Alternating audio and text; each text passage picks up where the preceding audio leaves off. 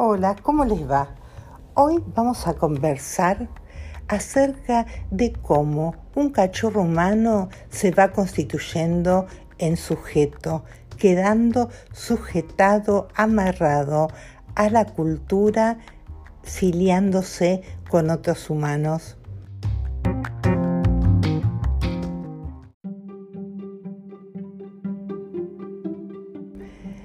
Desde la perspectiva psicoanalítica, todo lo que nos pasa en la vida y cómo nos constituimos en sujeto no se produce por forma desde una perspectiva casual, sino que hay causas que van a determinar que nosotros a lo largo de la vida nos constituyamos en sujetos que seamos de determinada manera. Es a esto la ciencia lo llamó el principio de determinismo, es decir, que hay una serie de determinaciones que se van dando a lo largo de la vida de las personas que hacen que cada uno de nosotros seamos diferentes unos de otros. Freud explicó muy bien esta situación a través de una construcción teórica a la que llamó series complementarias. Freud estableció que nosotros y nuestra personalidad es el resultado de tres grupos de causas o factores que van a determinar quiénes somos. La primera serie que va a determinar quiénes somos él la denominó la serie de los factores constitucionales. A esta primer serie de los factores constitucionales, él dijo que estaban conformados por factores genéticos y por factores congénitos. Es decir, la articulación entre la herencia cromosómica que nosotros traemos desde el momento que somos gestados, articulado con todo lo que nos pase en la vida fetal y en nuestro nacimiento, producirá una determinación particular en cada uno de nosotros, formando esta primer serie a la que se llamó factores constitucionales. A estos factores se suma una segunda serie que va a también determinar que seamos de determinada manera y que constituyamos nuestra personalidad, a la que Freud llamó factores disposicionales, es decir, qué disposiciones nosotros vamos a tener, y ya estamos hablando del terreno psicológico, para poder funcionar y responder ante determinadas situaciones de formas diferentes unas personas de otras. ¿Cómo está formada esta segunda serie disposicional? Está formada por la articulación de la primer serie, es decir, de los factores constitucionales que aunados a las experiencias infantiles, que son todas aquellas relaciones que transcurren en los primeros cinco años de vida para Freud, van a dar como resultado la disposición para poder ser de determinada manera. Y la tercera y última serie que termina dando por resultado nuestra personalidad, es decir, que nosotros seamos personas que tengamos un equilibrio saludable, o seamos psicóticos, o seamos neuróticos, está conformada por los factores de la serie anterior, o sea, la disposición, todo el terreno psíquico que tiene que ver con las experiencias infantiles, más todo lo constitucional, que se va a reactualizar en el presente que va a estar sumado a algo que Freud llama factor actual externo desencadenante. Es decir, que sumado a las experiencias infantiles que van a quedar reprimidas y de las cuales nosotros no vamos a tener conciencia de qué fue exactamente lo que determinó que seamos de determinada manera, a este factor se va a actualizar en las situaciones actuales, se van a poner en marcha a partir de situaciones que se nos produzcan en el presente, generando respuestas particulares que vamos a dar. Y esta actualización y esta generación de respuestas que damos frente a distintas situaciones que vamos atravesando en la vida, tienen que ver con situaciones que son externas, que funcionan como un estímulo que va a desencadenar, que van a ser un disparador de la conducta que nosotros estamos asumiendo. Pero sin embargo, esta conducta va a estar directamente vinculada a nuestra historia pasada, a nuestra historia muy antigua. Por el otro lado, algo a tener en cuenta sumamente importante es que todas estas series no se producen en el vacío. Estos factores determinantes de nuestra vida psicológica van a estar o se van a poder desarrollar en la medida en que un bebé entre en relación con otros sujetos. Es decir, que el cuerpo biológico con el que nacemos, para transformarse en psiquismo, va a necesitar entrar en relación con un adulto para poder constituirnos entonces como sujeto. ¿A partir de qué nos constituimos? A partir del vínculo que establecen los adultos con un recién llegado, y que va a dar cuenta de que un sujeto no existe desde el origen mismo de la vida, sino que el sujeto va a ser construido a partir de las, los ofrecimientos de sentido que los adultos que cuidan a ese bebé le van a estar dando. Y cómo le dan sentido al bebé, sentido al mundo que lo rodea, a partir de las palabras, a partir de, en principio, el adulto, en este caso la madre, otorgarle sentidos a los que, de lo que va sintiendo el niño, que es lo que la madre piensa que ese niño siente cuando lee los gestos, cuando lee la carita, cuando lee los gestos musculares del resto del cuerpo, cuando el bebé llora y le atribuye un sentido si tiene hambre, si tiene frío. Desde esta perspectiva, los adultos y los adultos significativos, porque no es cualquier adulto, es la madre o aquella persona con capacidad de maternar a este bebé que le va a permitir al niño construir sus propias significaciones, en principio partiendo de las significaciones que otorga el otro, pero después necesitará correrse para permitirle al niño generar las suyas propias entonces siempre nos constituimos en sujetos en la medida que estemos inmersos en un universo que está rodeado por otros humanos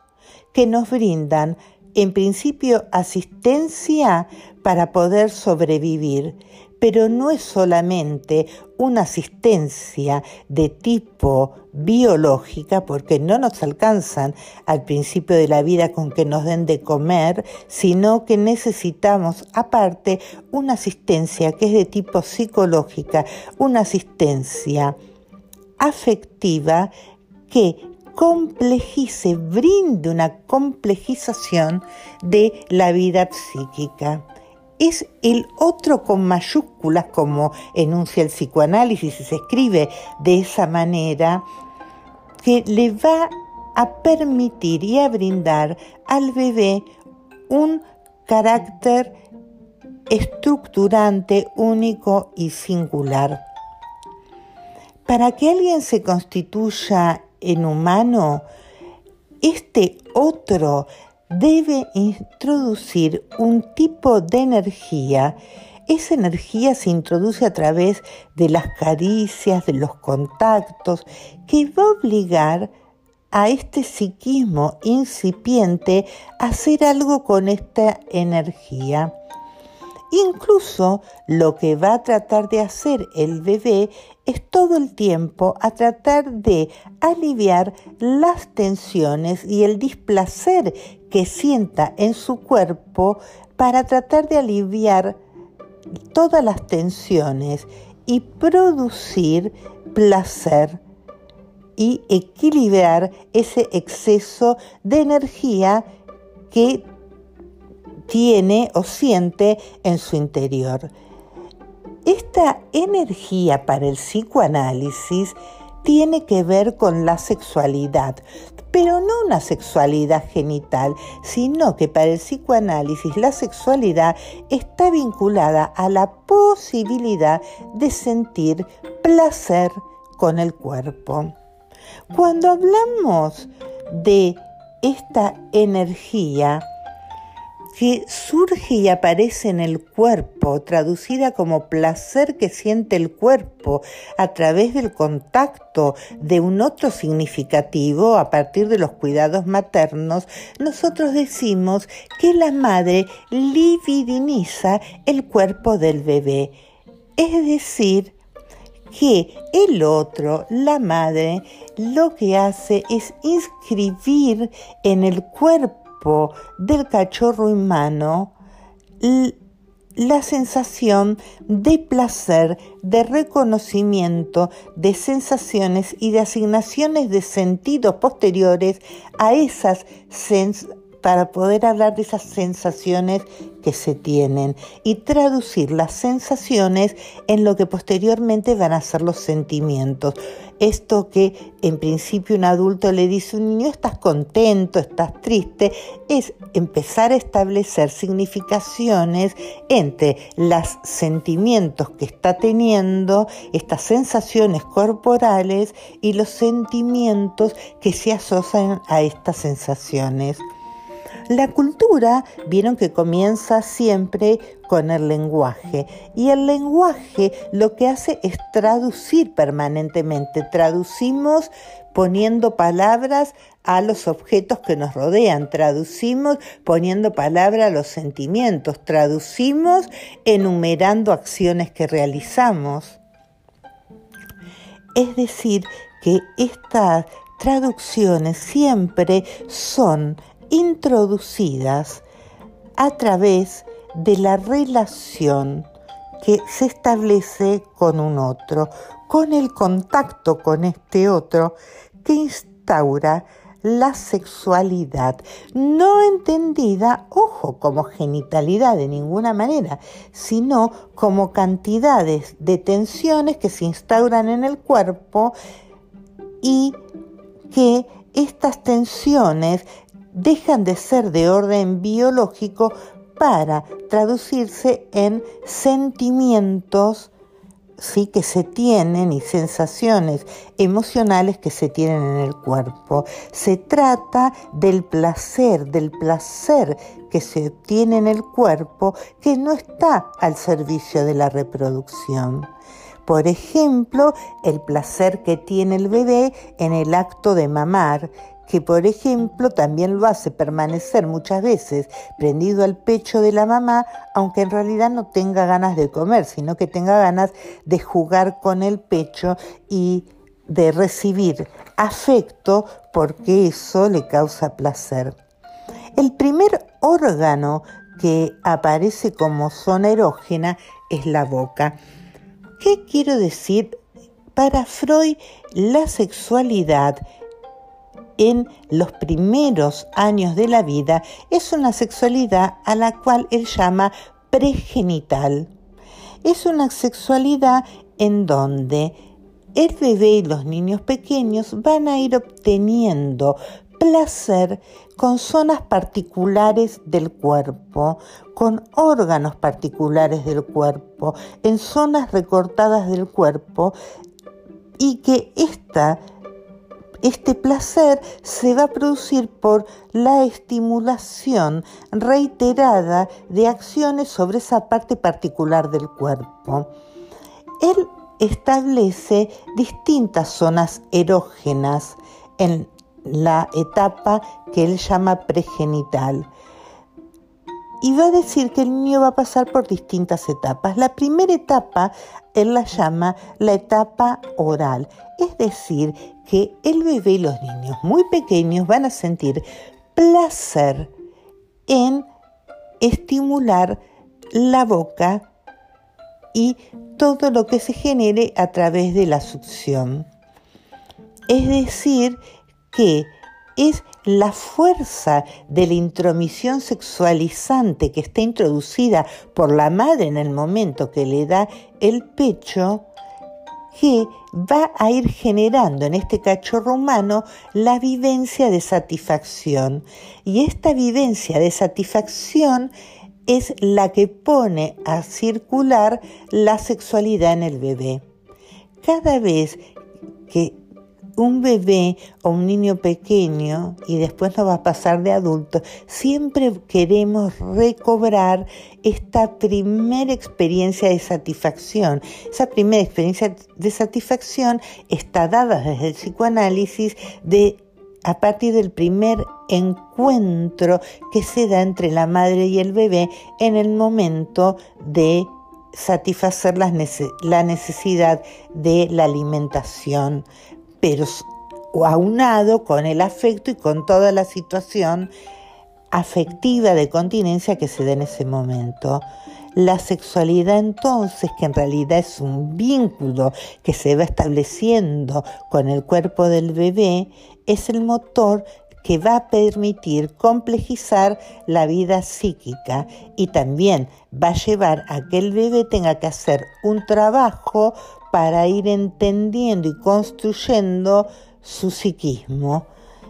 El aparato psíquico para Freud se maneja a partir de un mecanismo regulatorio vinculado con una serie que Freud llamó placer-displacer, es decir, que un bebé lo que va a tratar de eliminar son todas las situaciones displacenteras y va a tratar de lograr sentir placer. Para esto tiene que poder eliminar la tensión que se produce por la gran, la, como la elevación de esta tensión. Y a medida que la disminuye, la tensión y el displacer, lo que aumenta es el placer. Esto lleva a que el aparato psíquico siempre busque mantener un equilibrio. Cuando hablamos de estas cantidades energéticas del cuerpo, hablamos de excitación, de excitación que va teniendo el cuerpo por el distinto placer que va teniendo por la excitación que se produce en zonas específicas del cuerpo. Al principio de la vida es la boca, por eso la primera etapa es la etapa oral. Cuando hablamos de la excitación, estamos en el terreno de la pulsión. Pensemos que la pulsión, ¿sí? que esta, este quantum, cantidad de excitación, es efecto de la intromisión sexualizante que la madre ejerce sobre el cuerpo del bebé. Y recuerden, cuando hablamos de sexualizante no hablamos de lo genital, hablamos de la posibilidad que las caricias, lo mismo, los abrazos, el cambio de la ropa, produce placer en ese contacto sobre el cuerpo del bebé. El psiquismo a su vez se ve obligado a trabajar lo que se llama la violencia primaria y fundante que la madre ejerce sobre el niño. La violencia primaria es la capacidad que la madre desarrolla para, en principio, codificar todas las acciones del bebé. Es decir, que la madre lo que hace todo el tiempo es darle significado, es decir, entender si el bebé tiene hambre, si tiene frío, si está triste, si está contento, ¿sí? Ella lo que hace es codificarlo. A esto Freud lo llama violencia primaria y supone una asimetría radical. Esta es una violencia legítima que aparece, es legítima porque aparece en el primer momento de la vida de los bebés y se necesita para que el bebé pueda seguir viviendo.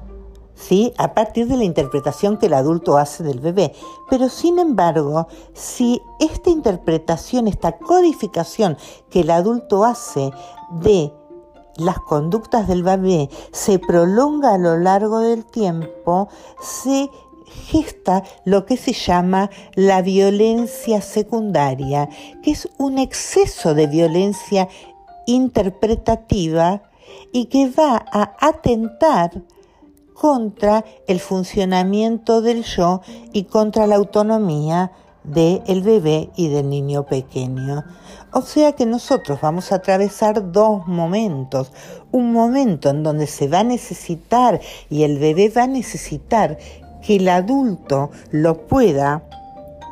codificar y un segundo momento en donde el adulto lo que va a tener ya no es que codificarlo, sino lo que va a tener es que decodificar, es decir, entender cuál es el mensaje que el niño le está queriendo transmitir, que ya va a ser propio del niño y que no va a tener que ver con lo que el adulto está pensando y está imponiéndole de alguna manera al niño. Para que esto pase se necesita de una madre suficientemente buena. Winnicott habla de que una madre suficientemente buena es aquella que reúne tres características. Por un lado, aquella que puede dar un sostenimiento o holding adecuado en el cual se sostiene al bebé y en este sostenimiento la madre tiene la capacidad de identificarse con el bebito, de sostenerlo de una manera apropiada, significa también que es darle un apropiado cuidado.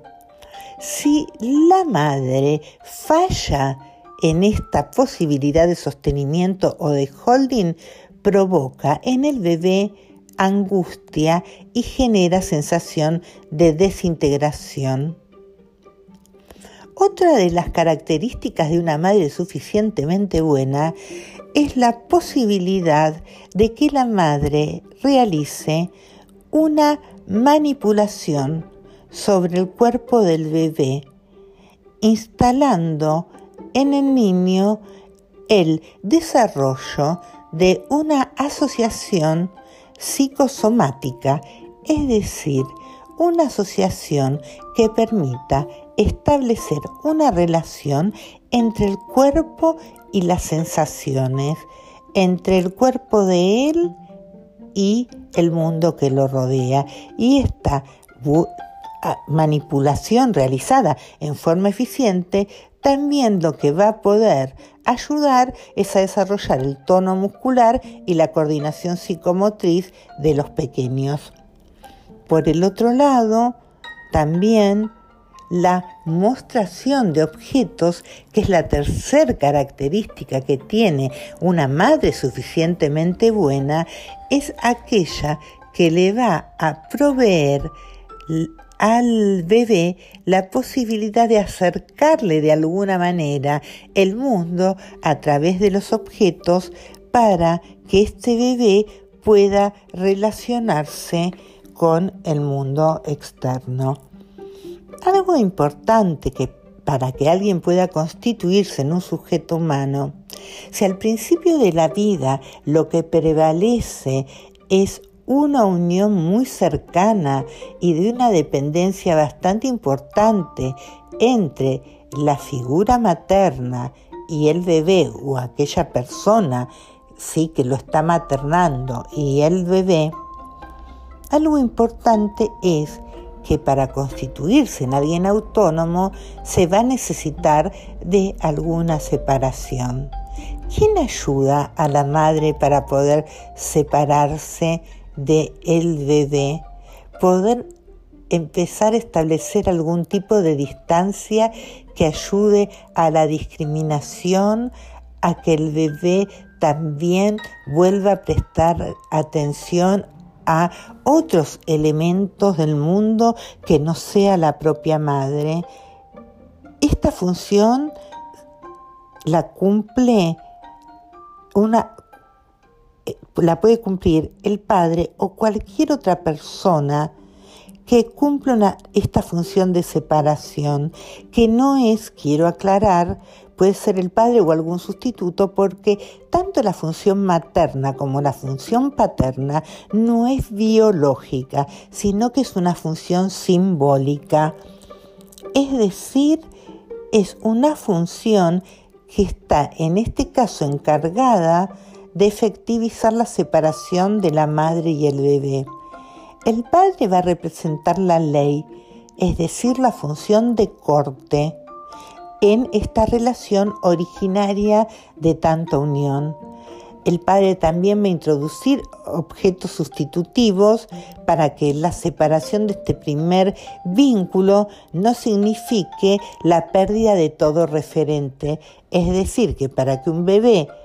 pueda separarse, debe encontrar elementos interesantes en el mundo que le llamen la atención y que hagan que su energía y su libido sea puesta al servicio de los objetos. Si bien al principio de la vida en los primeros cinco años de vida, la libido está puesta sobre el cuerpo y los objetos, vamos a ver que a partir de la entrada a la escuela primaria, esta energía y esta libido debe ser puesta al,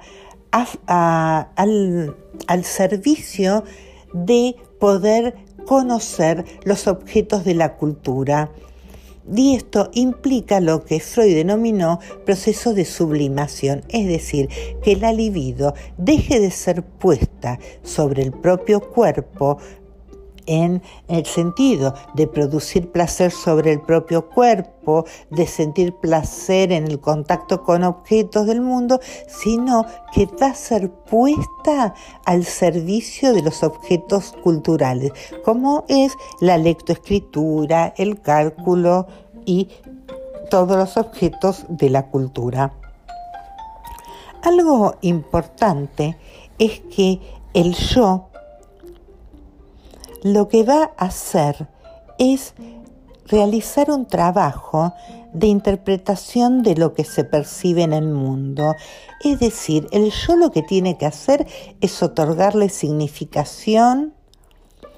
es crear y construir sentidos. Cada vez que nosotros construimos sentidos estamos hablando del yo. Cuando un niño puede nominar objetos, puede interpretar los objetos del mundo, puede dar significación a los afectos que está sintiendo, puede darse cuenta que está alegre, que está triste, ¿sí? Es lo que permite, todas estas cosas le permiten al yo que el yo exista, es decir, que emerja como alguien diferente en este mundo. Y esto implica también que el sujeto se va a ir transformando en un enunciante en la medida que comprenda el mundo, que entienda los y enuncie, comprenda y puede enunciar los sentimientos que tiene sobre sí mismo,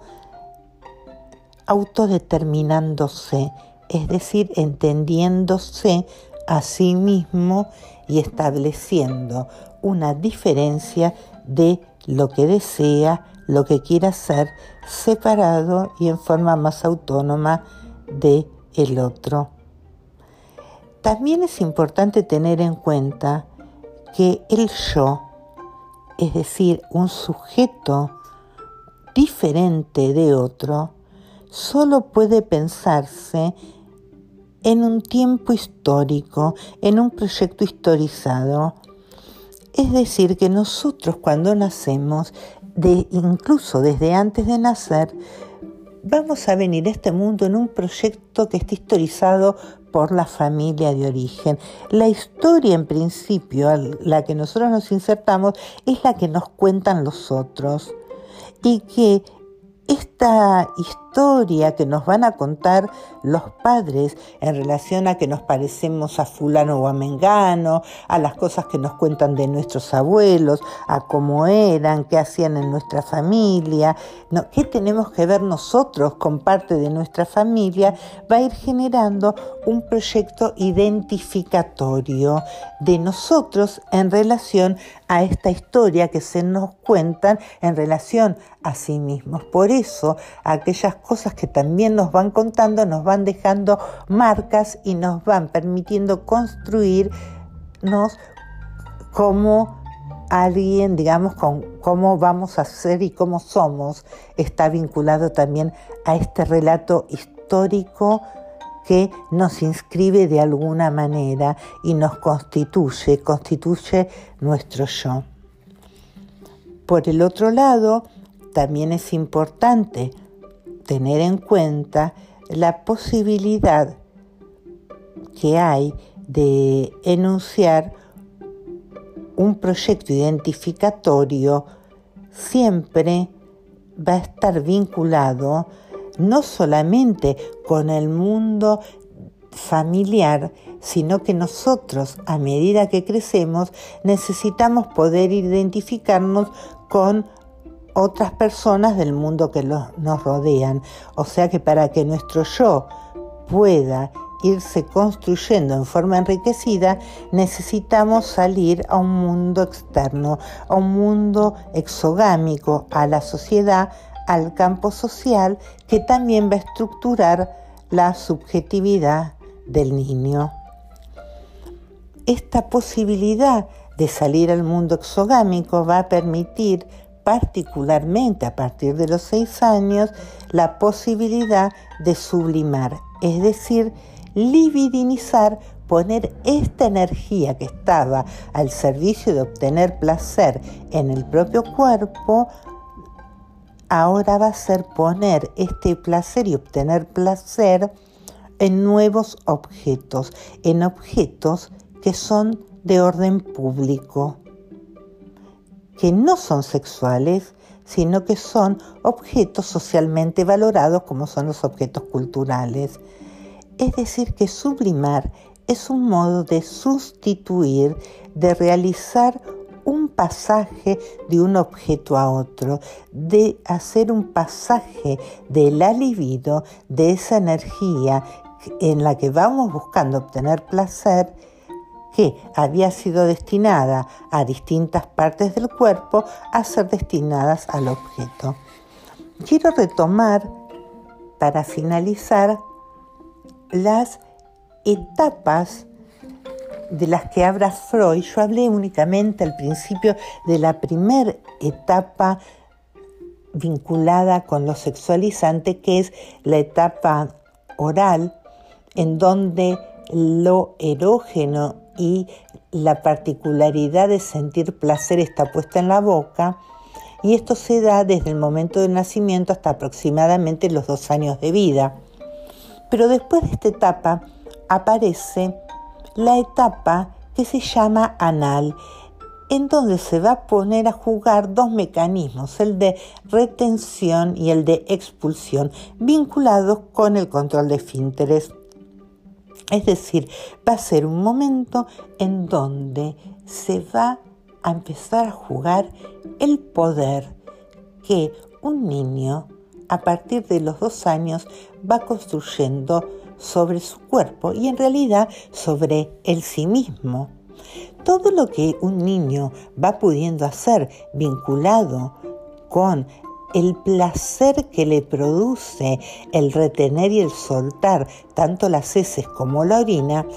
va a estar vinculado también con el poder que va a ejercer sobre los otros para satisfacerlos y darles como regalo sus heces, como también para castigarlos de alguna manera si están enojados o hay alguna desaveniencia o hay algo en el vínculo que no funcione de la mejor manera y este descontrol que se pueda producir haciéndose encima haga mostrar el descontento que se tiene eh, con esta relación en relación a los padres o aquel que cumpla la función de cuidado de los niños. La otra zona erógena es la zona erógena que se denomina fálica. La zona fálica tiene como fuente de placer y de satisfacción la zona de el falo y la zona del clítoris de la niña. Tiene que ver con situaciones o momentos en donde el placer se da a través de la micción, es decir, a través de la eliminación de la orina y a través del tocamiento que los niños hacen de su propio cuerpo, es decir, de situaciones masturbatorias, en donde el niño muy pequeño también encuentra placer. Estas situaciones de encontrar placer va a hacer que aparezca también el reconocimiento de partes del cuerpo. En este caso, en particular, empezar a reconocer que hay un pene y en el caso de las niñas, el reconocimiento del clítoris que va a ser pensado desde las niñas como un pene en miniatura que van a pensar que puede crecer y que puede, porque la idea original es que todas las personas nacen con pene